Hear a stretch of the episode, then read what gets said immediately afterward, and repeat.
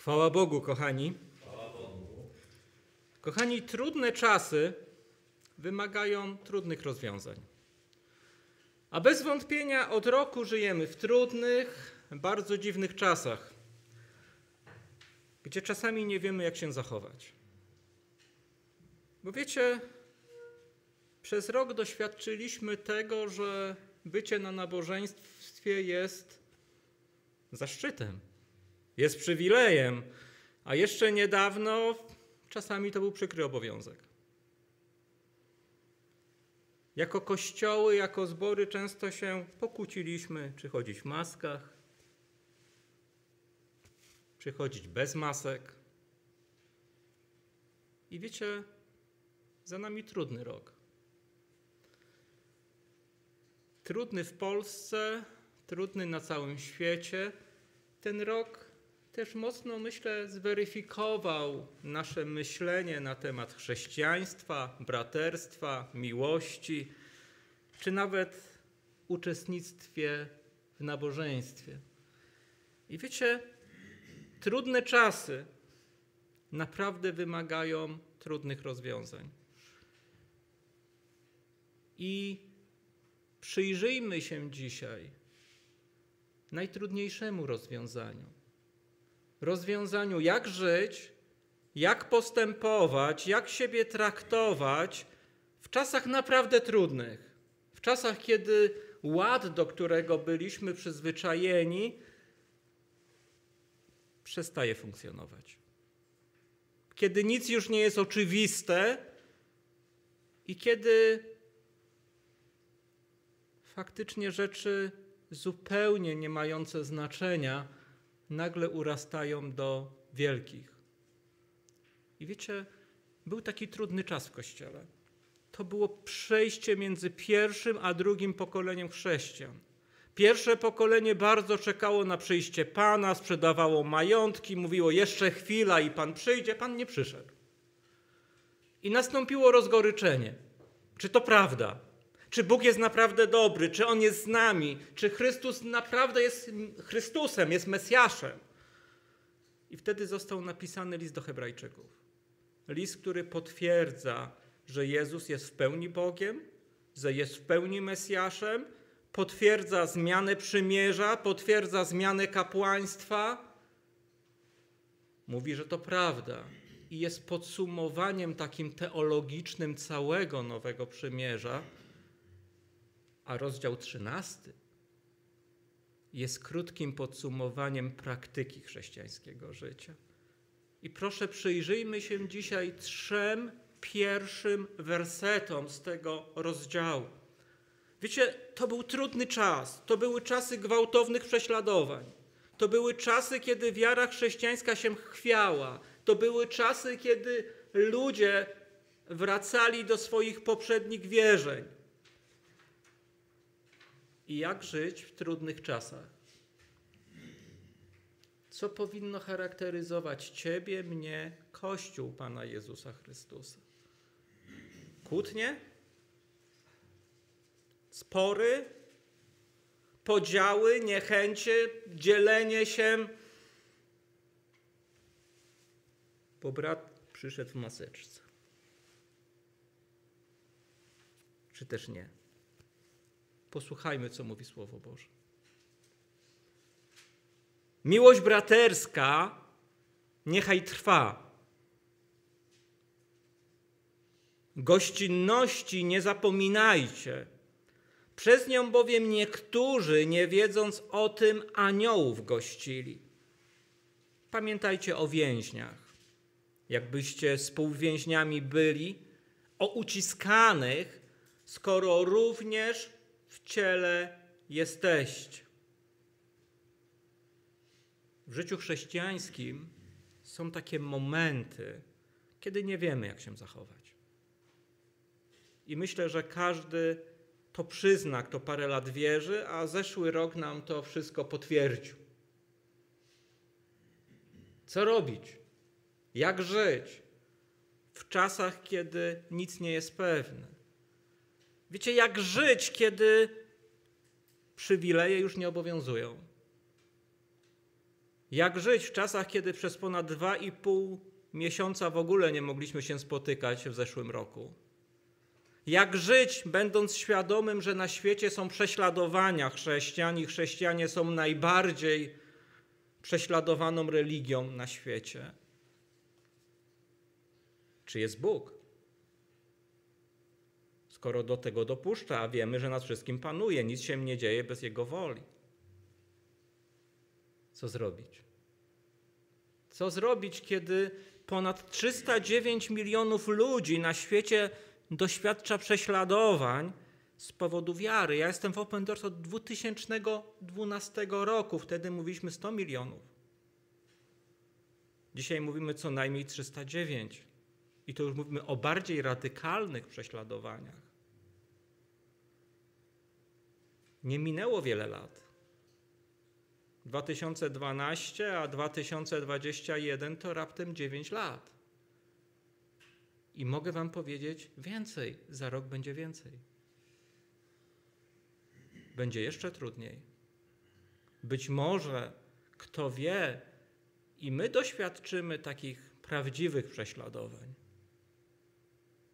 Co zrobić, kiedy chrześcijanie dzisiaj na świecie w wielu miejscach są obwinieni o COVID, gdzie faktycznie cała Afryka subsaharyjska to jest wybuch skrajnego e, islamu i skrajne prześladowania, kiedy coraz większy jest taki nacjonalizm religijny w Indiach, w Chinach, kiedy w Chinach się zamyka kościoły i nawet wiele kościołów nie może spotkań on online'owych robić.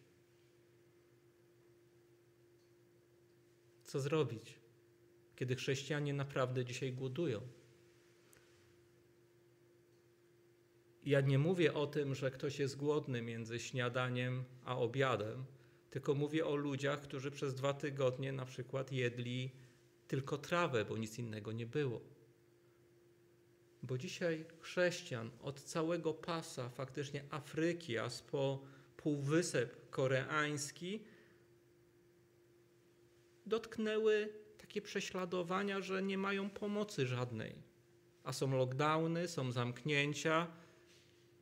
I jest mówione: Chcesz pomoc? Wyrzeknij się swojej wiary.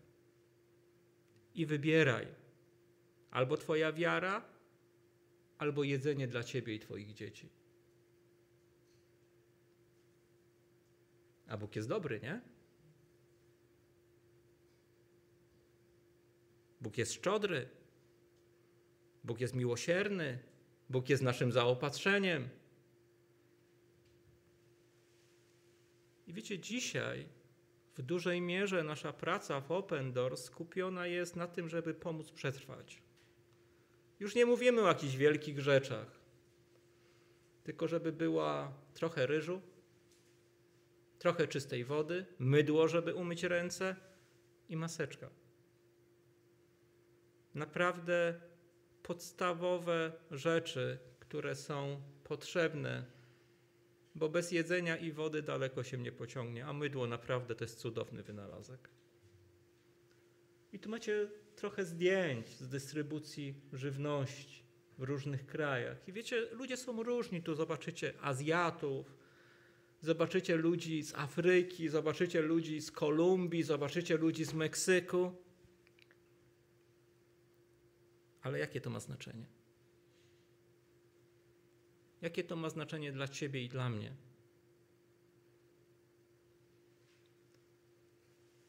Tu macie chłopca z Syrii, tu dystrybucję pomocy w Iraku, bo znów chrześcijanie nie mają.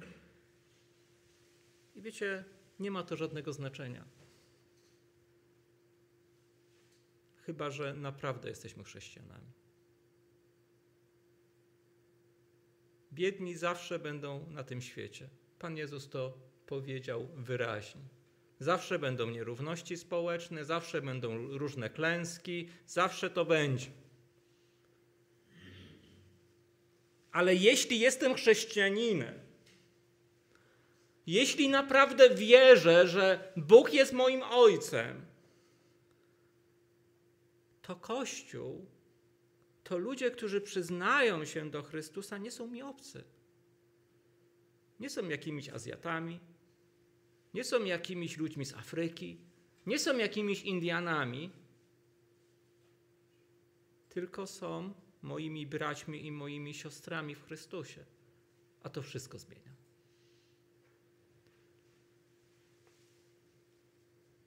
Radykalna odpowiedź.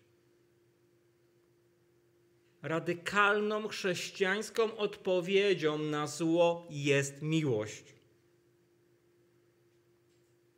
I posłuchajmy jeszcze raz trzech prostych rad, wskazań i się im przyjrzymy. Nie tylko gdzieś daleko, wiecie, jest Kościół. Tu jest Kościół. Ja nie wiem, jak Kościół w Polsce przetrwa, bo ten rok pokazał wielką słabość. Pokazał wielki brak miłości, szacunku, zrozumienia. A wiecie, taki open doors nic nie znaczy bez Was. Bo bez Kościoła jesteśmy niczym. Nie można istnieć poza ciałem. I proszę, wsłuchajcie się w te trzy proste rady. One są naprawdę niby proste, ale bardzo radykalne. Miłość braterska niechaj trwa. Gościnności nie zapominajcie, przez nią bowiem niektórzy, nie wiedząc o tym, aniołów gościli. Pamiętajcie o więźniach, jakbyście współwięźniami byli, o uciskanych, skoro sami również w ciele jesteście. Trzy rzeczy, do których autor listu do Hebrajczyków nas wzywa. Niech trwa, niechaj trwa miłość braterska. Nie zapominajcie i pamiętajcie.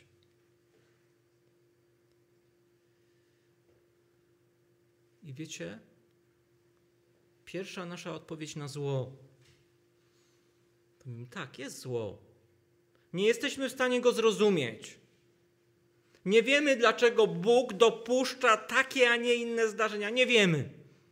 Ja nie wiem, ale wierzę, że wszystko jest dobre, co czyni Bóg. I wszystko służy Jego ludowi.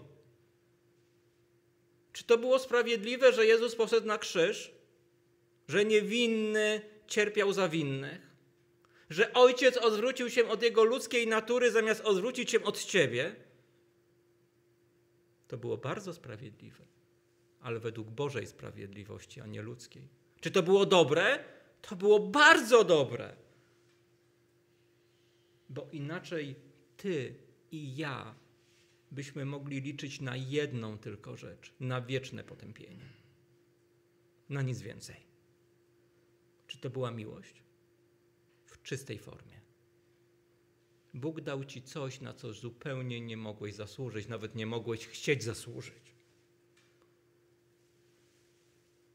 Proszę, zapamiętajcie ten werset. Miłość braterska niechaj trwa. Jeśli chcemy, żeby coś trwało, to co robimy? Zabiegamy o to? Pielęgnujemy? Dbamy. Jeżeli chcemy, żeby w naszym domu trwał, trwała czystość, czy wystarczy, że posprzątamy raz w miesiącu? A później będziemy postępować tak, jak nam się będzie podobało, i tak spojrzymy i powiemy: Hmm, dlaczego to jest brudno? Dlatego, że o to nie zabiegałeś była szczytna deklaracja, ale z tej deklaracji nic dalej nie wynikło. Dlaczego miłość braterska ma trwać? Dlaczego mamy pielęgnować ją w kościele? I to wiecie w jakim kościele? Tym lokalnym zbożu. To jest klucz do chrześcijaństwa. Czasami łatwiej jest pomodlić się o brata w Kolumbii, o siostrę w Iraku. Nie znamy, nigdy nam napięte, nikt nie nadepnął, nigdy nam nic złego nie powiedział. nigdy nie zaparkował na naszym miejscu. O wiele trudniej jest kochać tych, którzy są blisko. Ale to jest rzecz kluczowa. I dlatego ten trzynasty rozdział, który mówi o praktyce chrześcijańskiego życia, zaczyna się od czegoś, co jest podstawą podstaw. Bo wiecie, czym jest Kościół? Czy to jest jedna z wielu organizacji, instytucji, zrzeszeń, stowarzyszeń? Nie, to jest rodzina. John Owen, jeden z najwybitniejszych protestanckich teologów, komentując ten, ten werset, powiedział: Tam, gdzie nie ma wiary i miłości, tam nie ma kościoła. Tam, gdzie one są, jest kościół. Dlaczego? Dlaczego to jest takie istotne? Dlaczego nie może być inaczej? Bo my, chrześcijanie, mówimy często, że mamy jednego Ojca w niebie. Mówicie tak? Mówimy. Mówimy, że mamy jednego starszego brata, który nie wstydzi się być nazwany naszym bratem. Mówimy tak? Mówimy. I mamy jednego ducha, który jest duchem synostwa, i przez tego ducha wołamy Abba Ojcze.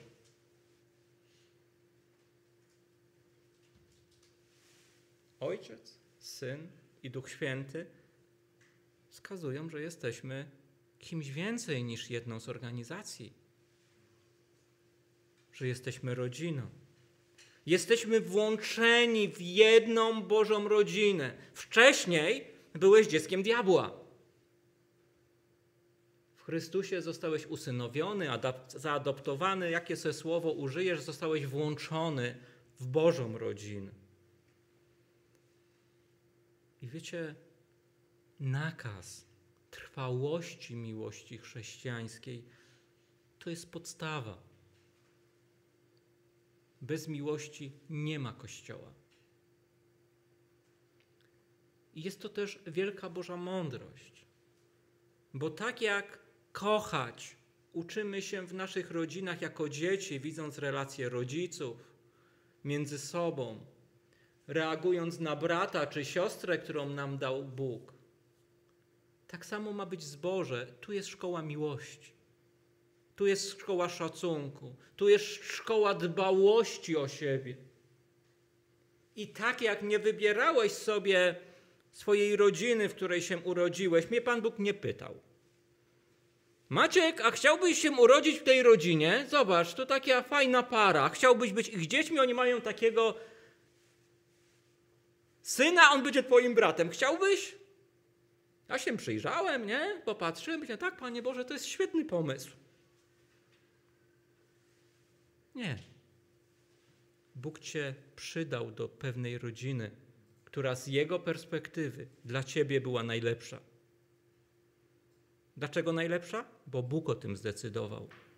Każda jego decyzja jest najlepsza. I tak samo jest ze zborem. My czasami mówimy: Wybrałem sobie zbór. Ja zdecydowałem. Ja, ja, ja, ja.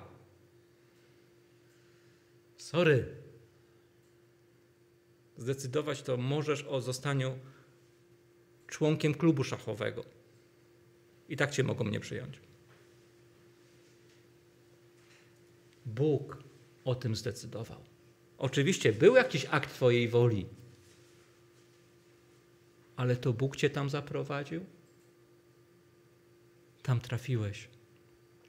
I wiecie, w tych trudnych czasach i dziwnych, może czasami w zborach się kłócimy, zastanawiamy o różne rzeczy, a może byśmy się coraz bardziej kochali? Może jeżeli ktoś się boi, a ty jesteś odważnym chrześcijaninem, to zrób mu zakupy. To pomóc się od niego. To zadzwoń. Zapytaj się, ja wiem, że ty boisz się wyjść z domu, ale jestem taki odważny. Ja wszystkie twoje rzeczy pozałatwiam, działkę twoją skopię. Powiedz tylko, co potrzebujesz. Miłość braterska niechaj trwa, bo gdy ona nie będzie trwała, nie będzie Kościoła. A jak nie będzie zboru w grodzisku, nie będzie open doors, nie będzie innych rzeczy, bo to jest fundament funkcjonowania generalnie Kościoła. Oczywiście fundamentem jest Chrystus, apostołowie. Nie chcę, żeby ktoś mi powiedział, że herezję mówię, nie? ale chodzi mi o taką działalność organizacyjną. I mam pytanie do Ciebie.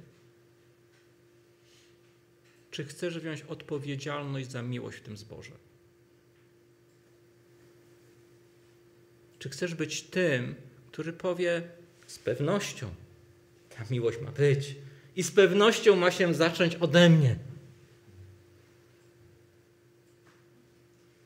Czy jesteś na to gotowy? Trudne czasy, trudne rozwiązania. To jest najtrudniejsze rozwiązanie, kochani. Bo wiecie, ja nie przepadam za bardzo za moim bratem fizycznym. Mamy różne poglądy na świat, na politykę, ale on jest moim bratem. I nic tego nie zmieni. Nie zmieni to, że się w tym różnimy, w tamtym. A dlaczego jest moim bratem? Bo mamy tego samego tatę i tą samą mamę. Czy jako chrześcijanie mamy tego samego ojca? Czy mamy tego samego najstarszego brata? Czy korzystamy, czy jesteśmy napojeni tym samym duchem? Dobrze, bracie, mówisz. Teraz tylko to wykonać. Wejść do świątyni swojego serca z pewnością i dokonać tam porządku, wywalić wszystko, co jest z tym sprzeczne. Bo miłość to jest decyzja. Bóg cię nie wybrał dlatego, że zobaczył i, i powiedział: O, Maciuś, taki ładny, taki dobry, właśnie chciałem mieć takie dziecko. O, Dave, o, Dave, to takiego Dave'a to ja bym potrzebował. Nie, to tylko była Jego wola. Żaden, w Tobie nie było nic dobrego. Po prostu zobaczył taki żebrak. Wyświadczę mu łaskę. Dlaczego? Bo tak chcę. Bo dla Boga tylko Boża wola ma znaczenie, nic innego. I jeżeli takich ludzi masz koło siebie, no to nie bądź gorszy, tutaj nie postępuj inaczej niż Bóg, nie? Przyjmij, zaopiekuj się, bądź z nim. Bo Pan Jezus wyraźnie powiedział, że po czym nas świat pozna? Po tym, że się kłócimy, cały świat się dzisiaj o to kłóci, kochani. Cały świat się dzieli. Nie, nie po tym. Pan Jezus najpierw dał wielki nakaz, który w sumie nie był taki wcale nowy.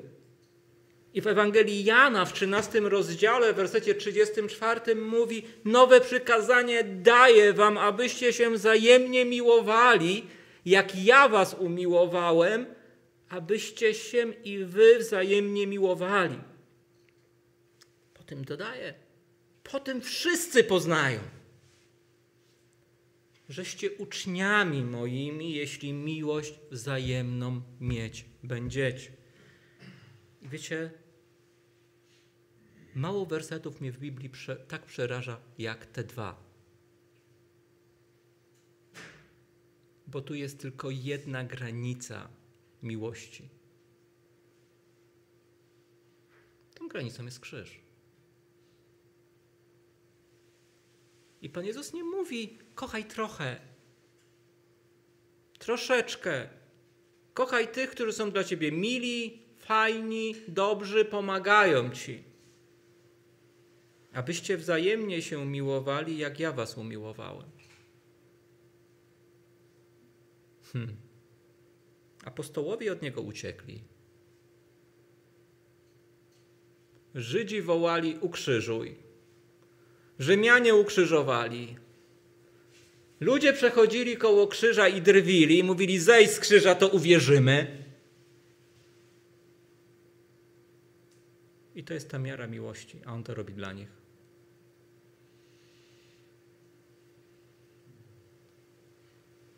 I dopiero po tym was poznają. Nie po tym, że sobie wielki krzyż postawimy na budynku. Wiecie, można to zrobić. Można taki krzyż wielki, na ile nam fantazji e, wystarczy i nadzór budowlany nam pomoże, pozwoli, nie? Ale czy to będzie krzyż, na którym naprawdę będzie ukrzyżowane Twoje ego, Twoje niechęci? W pewnym zborze mi ktoś powiedział, ale wiesz, bracie, 20 lat temu ta siostra mi powiedziała, no brzydko powiedziała, no.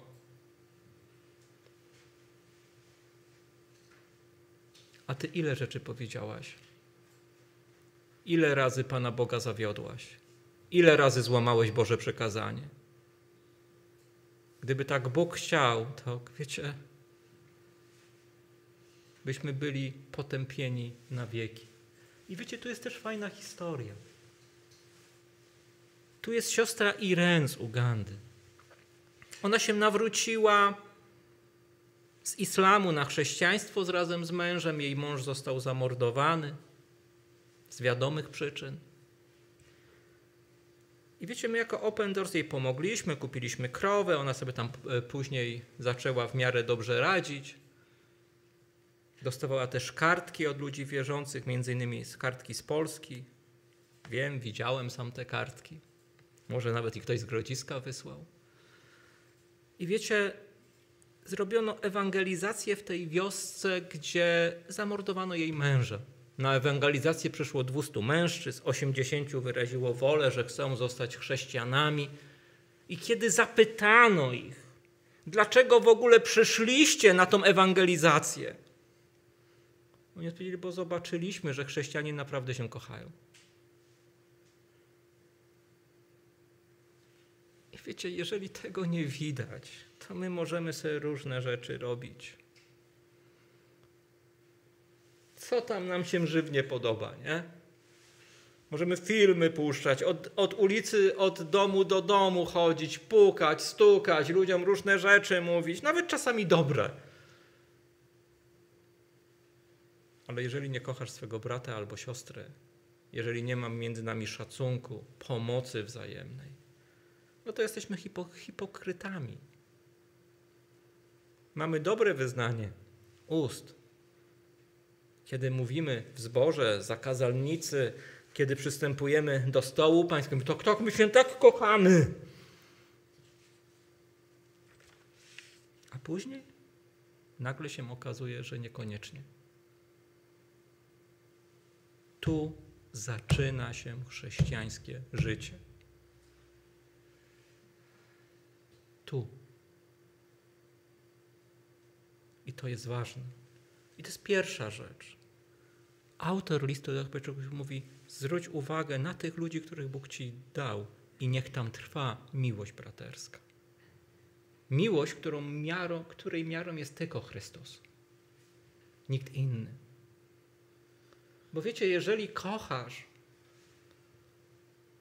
jedynie tych, którzy są dla ciebie mili, dobrzy, to tak naprawdę to ty robisz transakcję finansową. Usługa za usługę, nie? Taki trochę barter jest, nie? Oj, ta siostra zrobiła takie dobre ciasto, to i mi dała, to ja i za to jej skopię ogródek. A co tam? Bądźmy mili. Pan Jezus by powiedział, czyż i poganie tak nie czynią? To jest normalna ludzka zasada wzajemności. Ale jest coś szerzej poza zborem lokalnym, jeżeli tu będzie miłość. Miłość do swoich, miłość do tych, których Bóg ci dał, to też nauczysz się kochać Kościół dalej. Bo jeżeli w rodzinie nauczymy dzieci kochać siebie, szanować, kochać rodziców, to oni będą potrafili kochać dziadków, kuzynów, też taką szerszą rodzinę. I jak odpowiedzieć dalej? Zadbaliśmy, żeby była miłość u nas. Pielęgnujemy siebie. Kochamy, dbamy, robimy sobie zakupy, dzwonimy, sprawdzamy. I to nie oczywiście sprawdzamy jak nadzorca więzienny, tylko sprawdzamy tak jak mama czy tato, który kocha swoje dzieci. Jest kolejny krok, ale ty wiesz, że jeszcze Kościół to trochę szerzej. Gościnności w związku z tym nie zapominajcie. Hmm. Przez nią bowiem niektórzy, nie wiedząc o tym, aniołów gościli. Gościnność. Czym ona jest właściwie? Gościnność należy Tą gościnność biblijną nie można mieszać z czymś, co ja bym nazwał goszczeniem. Wiecie, goszczenie to jest wtedy, kiedy ja zaproszę Dawida, a ja wiem, że on mnie później też zaprosi. Ja wiem, co on lubi, mniej więcej lubimy to samo. I zawsze sobie robimy chrześcijańskie grille, nie? Chrześcijańskie grille od niechrześcijańskich różnią się tym, że nie będziemy używać wulgaryzmów. Czasami to tak wygląda. Ewentualnie nie będzie alkoholu, nie? to już będą bardzo chrześcijańskie grille wtedy. Będzie wyższy poziom.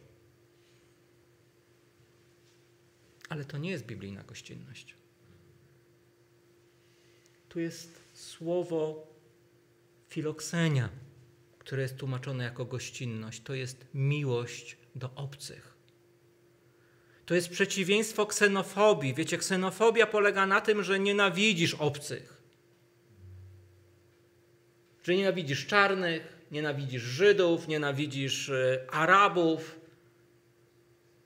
Kiedyś miałem prelekcję w jednym ze zborów, w sumie waszej denominacji, i mówiłem o prześladowanych chrześcijanach arabskich, a ktoś mi przyszedł, później powiedział, ale dlaczego ty o tych smoluchach mówisz?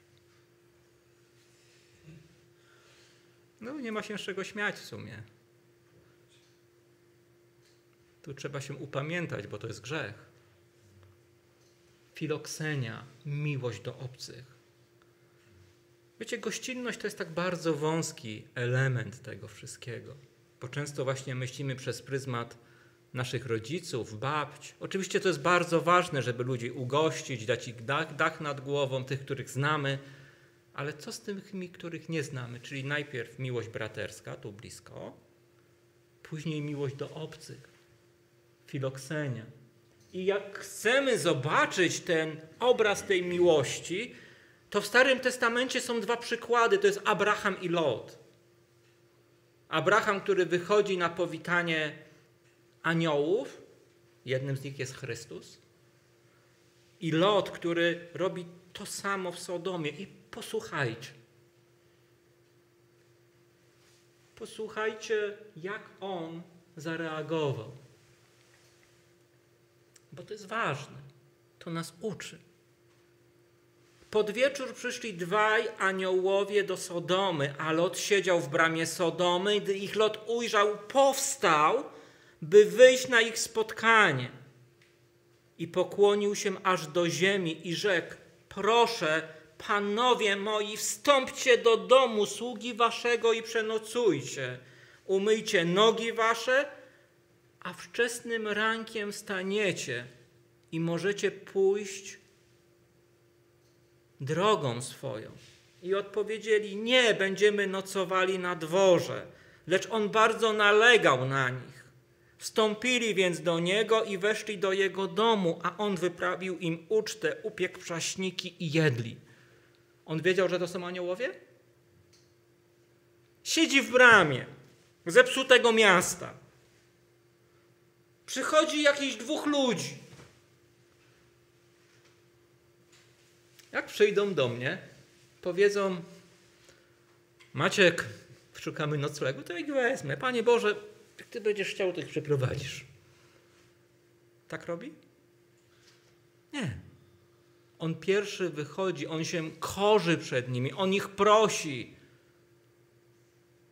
A myślicie, że on nie wiedział, że będzie miał kłopoty w Sodomie z tego powodu? Wiedział. Wiedział, gdzie mieszka. Wiedział, jak ludzie postępują. On sobie zdaje sprawę ze szkody, którą najprawdopodobniej poniesie. I dlatego jeszcze bardziej nalega, bo wie, że bezpieczeństwo tych ludzi jest zagrożone. I kiedy oni mówią, że przenocują na dworze, mówią, Panie Boże, wysłuchałeś mych modlitw. Ja zrobiłem wszystko, co należy, zaoferowałem pomoc, uniżyłem się, a Ty zawsze swojego sługę uratujesz. Alleluja, nie? Nie, to znów jest hipokryzja. Tam, gdzie wiem, że jest ryzyko, to po prostu będę uciekał od odpowiedzialności. On tym bardziej nalegał. Tym bardziej nalegał na nich. I nalegał. Więc wstąpili do jego domu. Więc on zrobił im ucztę. On zadbał o nich. Co stało się później, wiemy. Zapewne, bo ta historia jest bardzo znana. Oczywiście zrobił błąd, bo nie powinien cór, córek oferować za nich, ale był gotowy oddać wszystko, żeby jego goście mieli bezpieczeństwo. Wiecie, a to są ważne rzeczy. W Słowie Bożym jesteśmy wzywani do wspierania świętych w potrzebach, do okazywania gościnności. To są ważne elementy praktycznego chrześcijańskiego życia. Jak czytacie gościnność, przeczytajcie dosłownie miłość do obcych.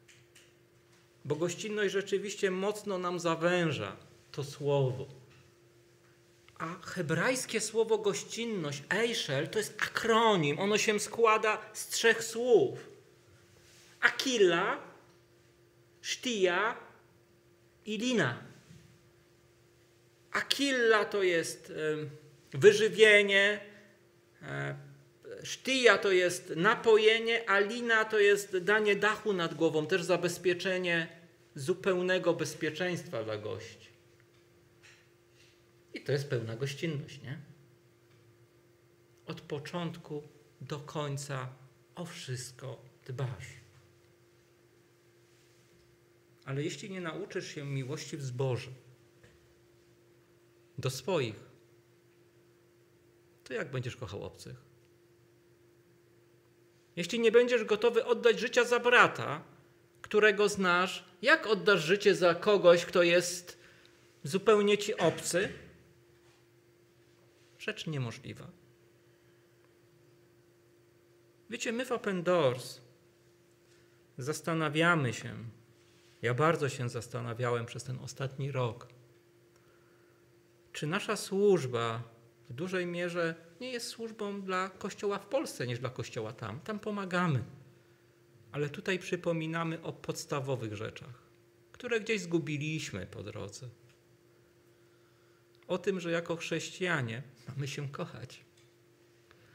I znów miłość chrześcijańska nie jest jakimś pustym sloganem, ale to jest podobna miłość do, do rodziców. Na przykład, kiedy wasze dziecko nie ma butów, to w jaki sposób okazujemy miłość dziecku? Staramy się te buty kupić, nie? Nawet często kosztem jakiegoś własnego wydatku. Jeśli kochasz na przykład swoich rodziców, a ci nie mają pieniędzy na leki, to jak, to jak wyrażasz miłość? Bierzesz te recepty, idziesz, kupujesz, nie? Mówisz, dobra, to ja sobie nie kupię marynarki, da się żyć. To jest miłość. Że z czegoś się rezygnuje. Nie po to, żeby coś zyskać. To jest miłość, o której Chrystus mówi, daje przykład siebie, miłość, która idzie na krzyż. Po to, żeby Ciebie obdarować. I wiecie, ja też wierzę, że jeżeli będziemy kochać, to będzie miało to dla nas wielkie znaczenie. Szczególnie ta miłość dla obcych, oczywiście tu się zaczyna, miłość braterska, bo Pan Jezus powiedział, że w czasie sądu ostatecznego część ludzi usłyszy: Zaprawdę powiadam wam, cokolwiek uczyniliście jednemu z najmniejszych braci moich, mnieście uczynili. Cokolwiek. Oplułeś go, oplułeś Chrystusa. pomogłeś, pomogłeś Chrystusowi. Wiecie, jak kiedyś byłem młodym chrześcijaninem, sobie tak myślałem. Trzech wielkich apostołów, a nie mogli godziny z Panem się modlić, nie? Zasnęli. Pan w trwodze. Wcześniej mówi, tak gorąco pragnąłem z wami zjeść tą paschę. Widzą, że coś niezwykłego się dzieje, a nie są w stanie godziny się modlić. Ja to bym się modlił. O, ja to tak. A później zauważyłem, że nie jestem w stanie modlić się za ludzi z mojego zboru. I to niekoniecznie godzinę, nawet czasami 5 minut, 6, 7. Nawet czasami, żeby pamiętać o jakiejś prostej intencji. Cokolwiek. Modlitwa, pamięć, pomoc, zrobienie zakupów. Albo uszanowanie, że ktoś jest chory, mamy trudne czasy i założenie maseczki. Mi nic się przez to nie stanie. A ktoś może dzięki temu będzie mógł przyjść na nabożeństwo. I może będzie mógł przystąpić do stołu pańskiego. Może będzie mógł utwierdzić się w swojej wierze. I wiecie, my jako Open Doors staramy się o tym mówić, zachęcać, bo to jest ważne. Dzisiaj jest organizacja, jutro jej nie będzie. Co Pan zechce, tak będzie, tak? Ale jesteśmy Jego Kościołem.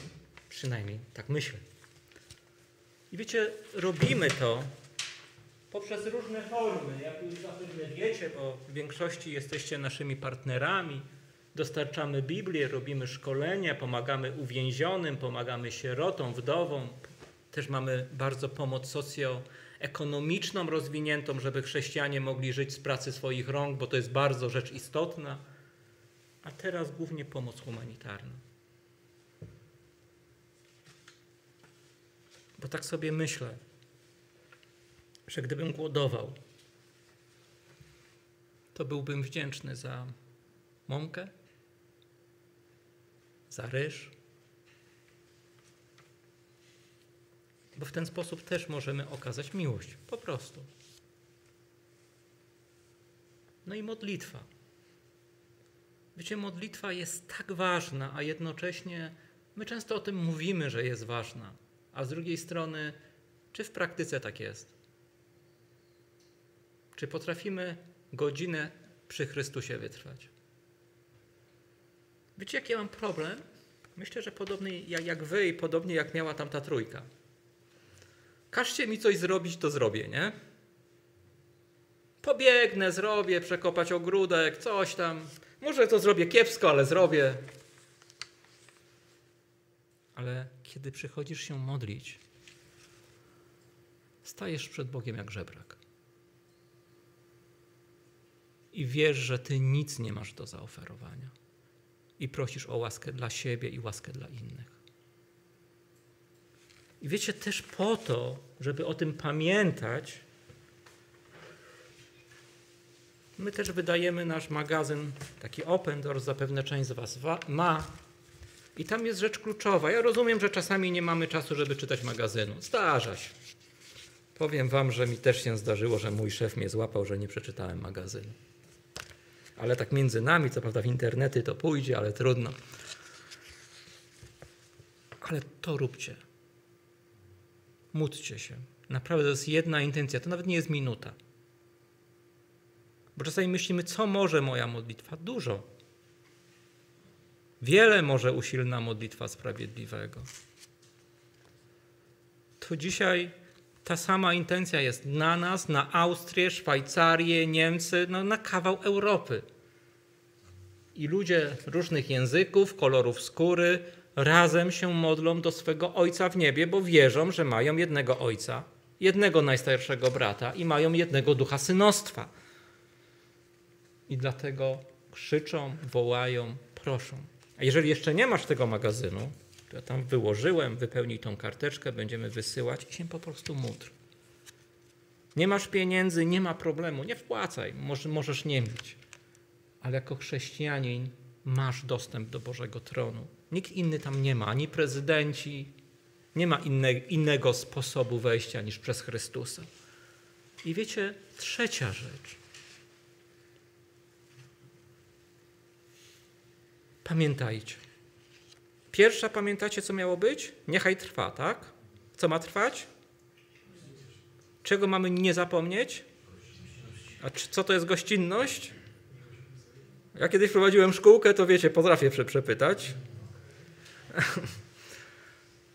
I pamiętajcie, o kim? O więźniach. Jakbyście współwięźniami byli, o uciskanych, skoro sami również w ciele jesteście. Pamiętajcie, to jest ciekawe słowo, nie? Kiedyś ktoś mi na Bliskim Wschodzie powiedział: Będę o tobie pamiętał. Tak sobie pomyślałem, ja też tak mówię, nie? Będę o tobie pamiętał. Tak wypada powiedzieć. O bracie, o tobie będę pamiętał przez całe życie. Ko kochanie, jak on miał na imię? Bo ja tak o nim pamiętam, tak, tak, tak mocno. Nie? I ktoś powiedział, wiesz, jak on powiedział, że będzie o tobie pamiętał, to jest wielka deklaracja. To znaczy, że będzie się o ciebie modlił. Że będzie też szukał informacji. Że utrzyma kontakt. To nie jest tylko takie opowiedzenie sobie, będę pamiętał. To jest to, że zapisujesz w jakimś swoim notatniku modlitewnym Maciej Maliszak. Postanowiłem o nim pamiętać. Będę się o niego modlił, będę o niego zabiegał i to jest pewne. W tym jestem pewny, bo podjąłem taką decyzję, a nie inną. Bo dla nas to słowo już nic nie znaczy. Co to znaczy pamiętać? A to jest naprawdę ciekawe słowo. Ono nie znaczy nie zapomnieć. Ono ma większe znaczenie. Pamiętać. To jest słowo wzywające do czegoś czynnego, do wykonania pracy, do przymuszenia się wręcz do czegoś. I wiecie, łatwo jest powiedzieć: Będę o Tobie pamiętał. O wiele trudniej jest to zrobić. Ja w 2012 roku, przepraszam, w 2013 roku byłem w Butanie. To jest taki kraj w Himalajach, malutki. I poznałem tam jednego z pastorów. I bardzo on mi do gustu przypadł. Wiecie, czasami nam ludzie przypadają do gustu, czasami nie. A jeszcze jak nie potrafimy się dogadać, to nam przypadają, bo, bo widzimy, że się ze wszystkim zgadzamy, nie? Co powiedziałem, to tak, tak, tłumacz, tłumaczył, jest, jest wyśmienite, cię we wszystkim się zgadzamy. A już mówiąc zupełnie poważnie, to wiecie, przypadł mi ten człowiek do gustu, miałem okazję poznać go. I przyjechałem do domu, na prelekcjach o nim opowiadałem, opowiadałem o jej żonie, pokazałem zdjęcia, których na prelekcjach nie mogę pokazać. Powiedziałem, jak on naprawdę ma na imię, czego na prelekcjach nie mogę. A później się dowiedziałem, że Emanuel został skazany na 8 lat więzienia. Stracił dom, faktycznie rodzina została z niczym. I tak się wściekłem, wiecie, na niesprawiedliwość. Na tym, jak to jest źle na tym świecie. A w ogóle, czy, dlaczego Pan Bóg go przed tym nie uchronił? Nawet się popłakałem, bo o wiele łatwiej jest popłakać się niż, niż pamiętać, nie?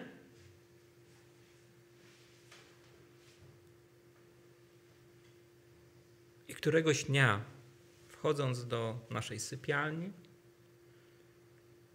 wszedłem i żona się modliła. I ona się modliła o Emanuela. Bo postanowiła pamiętać. Postanowiła, że skoro on może być 8 lat w więzieniu, to ona może 8 lat się o niego modlić. wzięła swój smartfon, ustawiła sobie, jaka tam mniej więcej pogoda jest, gdzie on jest w więzieniu. Dzisiaj takie rzeczy możemy e, robić, żeby wiedziała, czy ma się modlić, bo jest zimno, czy dlatego, że jest gorąco, czy z jakichś innych przyczyn. Podjęła decyzję, że będzie pamiętać. I w każdej modlitwie będzie o Niego prosić. Ja się wściekłem. To jest widowiskowe, nie? Chodzisz po domu, tu, taki zdenerwowany, Boży gniew w tobie. Nie, to tylko emocje, które później mijają bardzo szybko. To jest tak jak film oglądamy, nie? Popłaczesz się, wyłączysz telewizor, no to idźmy coś zjeść. Tak się wzruszyłem. Czy będziesz pamiętał? Wiecie, dla mnie to było wielką nauczką. A może wielką nauką to jest, to jest, to jest lepsze słowo. Właściwa postawa. Postawa pamięci. I wiecie, my staramy się właśnie, żebyście pamiętali, żeby robić coś też czynnego, tak? Po to są te magazyny, po to są te kalendarze, jakby ktoś nie wiedział. I o kim mamy pamiętać? O uciskanych. Mamy pamiętać o kościele, który cierpi. To jest prosta rzecz. Najpierw kościół lokalny, później inni chrześcijanie, których nie znasz, a których Bóg daje na Twojej drodze pośrednio czy bezpośrednio. I trzecia rzecz, i o tym musimy pamiętać też, o tych, którzy cierpią z powodu wiary w Chrystusa. O uciskanych, o tych, którzy są w więzieniach, o, wię o więźniach tak, jakbyśmy współwięźniami byli. Brat Andrew, założyciel Open Doors, mówi: Póki jeden chrześcijanin jest w więzieniu, to cały kościół jest w więzieniu. Bo w końcu to jest jedno ciało, nie? Czy mój jeden palec mógłby być w więzieniu, a reszta ciała by sobie swobodnie działała? Co najmniej by to było dziwne. I o uciskanych. Skoro również w ciele jesteście. I wiecie, to słowo, to określenie można zrozumieć w dwojaki sposób. Pierwszy, skoro jesteś w ciele. Czy rozumiesz, czym jest głód? Czy rozumiesz, czym jest pragnienie? Czy rozumiesz, czym jest troska o swoje dzieci? Rozumiemy. Nasze ciało ma te wszystkie odruchy. Czujemy ból, czujemy złość, czujemy rozgoryczenie. Nie ma człowieka, który tego nie rozumie. I to jest pierwsze znaczenie, to podstawowe takie, fizyczne. Empatia musi towarzyszyć chrześcijanom, współczucie, współodczuwanie. Ale też jest rzecz o wiele ważniejsza. Nie tylko jesteśmy w ciałach fizycznych. Jako Kościół jesteśmy jednym ciałem. I bez wątpienia też do tego autor tego listu się odnosi. Najpierw miłość tych, którzy są najbliżsi, później tych trochę dalszych, a później miłość dla wszystkich, którzy cierpią z powodu wiary w Chrystusa. I zobaczcie, co pisze apostoł Paweł. Jeśli jeden członek cierpi, cierpią z nim wszystkie członki. A jeśli doznaje czci jeden członek, radują się z nim wszystkie członki.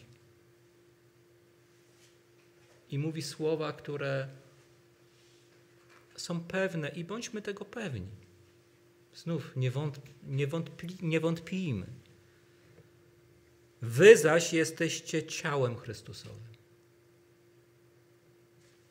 a z osobna członkami. Dziwne czasy. Może najbardziej potrzebują tego, żebyśmy przypominali sobie podstawowe, podstawową naukę. Czym jest Kościół? Kim my jesteśmy? W czym mamy mieć udział? i w to, że mamy być pewni naszego wybrania, powołania, zbawienia, bycia w Chrystusie. Tu nie ma miejsca, wiecie, żeby być jak fala morska, nie tu tam, tu siam. Jestem zbawiony, nie jestem zbawiony. Jestem w Chrystusie, nie jestem w Chrystusie.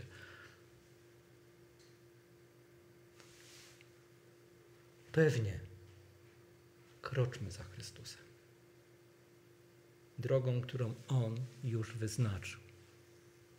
I zachęcam Was, bądźcie odpowiedzią.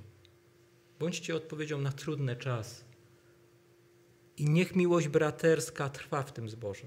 Nie wiem, przez co przechodzicie. Dzisiaj wszystkie kościoły w Polsce mają trudną rzeczywistość. Nie wiem, czy będzie gorzej. Jeden Bóg wie. Ale wiem jedno. Tam, gdzie jest ciemność, światłość jest jeszcze bardziej widoczna, jeszcze bardziej potrzebna, jeszcze bardziej niezmien- niezmienna. I proszę, bądź pewnym, człowiekiem, pewnym chrześcijaninem, po którym wszyscy mogą się spodziewać jednej rzeczy pewnej, że potrafi kochać tak, jak Chrystus kocha.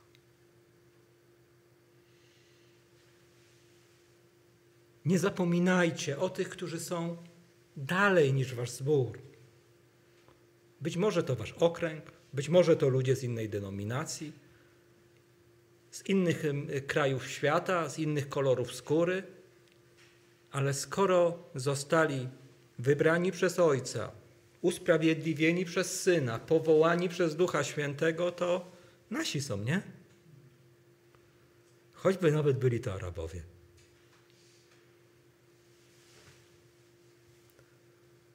I pamiętajcie, naprawdę pamiętajcie, i niech to będzie czynne, niebierne. Dlatego mamy te kalendarze, wiecie, jeszcze raz, jeszcze raz pokażę, a co? Trzeba być czynnym. Otwierajcie i po prostu się módlcie. I podejmijcie wyzwanie. Będę się modlił. Nie wtedy, kiedy poczuję w serduszku. Wasze serduszko wam tego nie powie. Jako chrześcijanie też Bóg nam dał rozum. To też są zobowiązania. Więc, co by nie mówić, jeszcze raz zachęcam. Ale najbardziej Was, kochani, zachęcam do tego, żebyście dzisiaj zadbali o zbór lokalny. Diabeł uderza i będzie uderzał w zbory. Bo jeżeli tu nas zniszczy, to będziemy później jakimiś pojedynczymi ludźmi, którzy mają takie czy inne poglądy.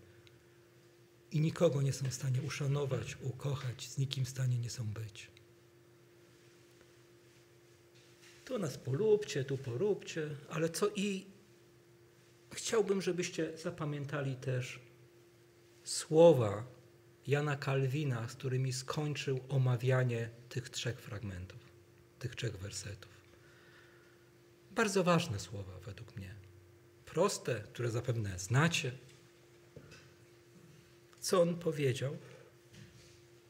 Nie możemy być chrześcijanami, nie będąc braćmi. Będziemy kimś innym. Możemy być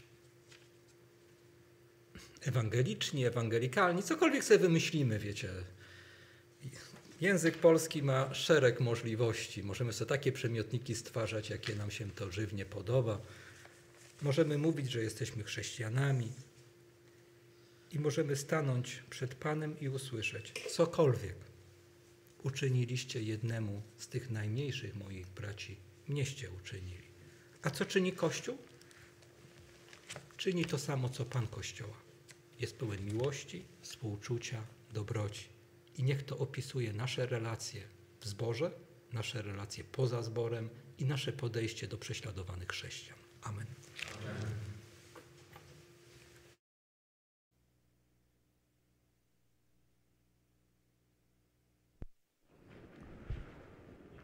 Dziękujemy za Boże Słowo.